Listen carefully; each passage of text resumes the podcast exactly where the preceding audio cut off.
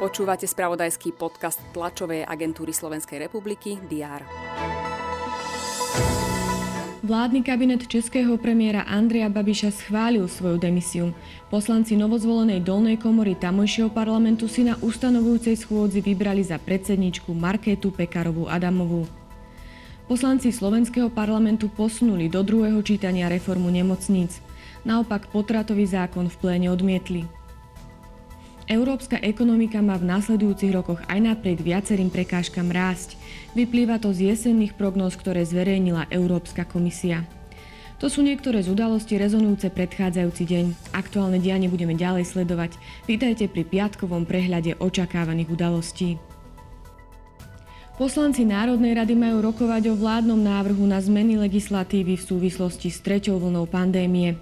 Tá hovorí napríklad o možnosti, že by sa mal zamestnanec pri vstupe do práce preukázať očkovaním proti ochoreniu COVID-19, potvrdením o prekonaní ochorenia alebo negatívnym testom. Novela je v druhom čítaní, poslanci by o nej mali počas dňa aj definitívne rozhodnúť. Prezidentka Zuzana Čaputová odovzdá štátne vyznamenanie vojnovému veteránovi Štefanovi Šteflovičovi. Stretne sa aj s personálom a klientmi Trenčianského zariadenia pre seniorov. Okrem toho navštívi aj 5. pluk špeciálneho určenia v Žiline. Následovať bude aj pietný akt pri pamätníku zosnulých vojakov síl pre špeciálne operácie. Premiér Eduard Heger sa na hraničnom priechode Vyšné Nemecko-Užhorod stretne s ukrajinským premiérom Denisom Šmihaľom. Spolu navštívia aj školu v Užhorode, na ktorej sa vyučuje slovenský i ukrajinský jazyk. Minister zdravotníctva pokračuje v rokovaniach o reforme nemocníc s regiónmi. Spolu s predsedničkou Žilinského samozprávneho kraja Erikou Jurinovou má navštíviť nemocnicu v Trstenej i v Liptovskom Mikuláši. Česká vláda bude mimoriadne rozhodovať o sprísnení protiepidemických opatrení, ktoré predloží Rada pre zdravotné rizika.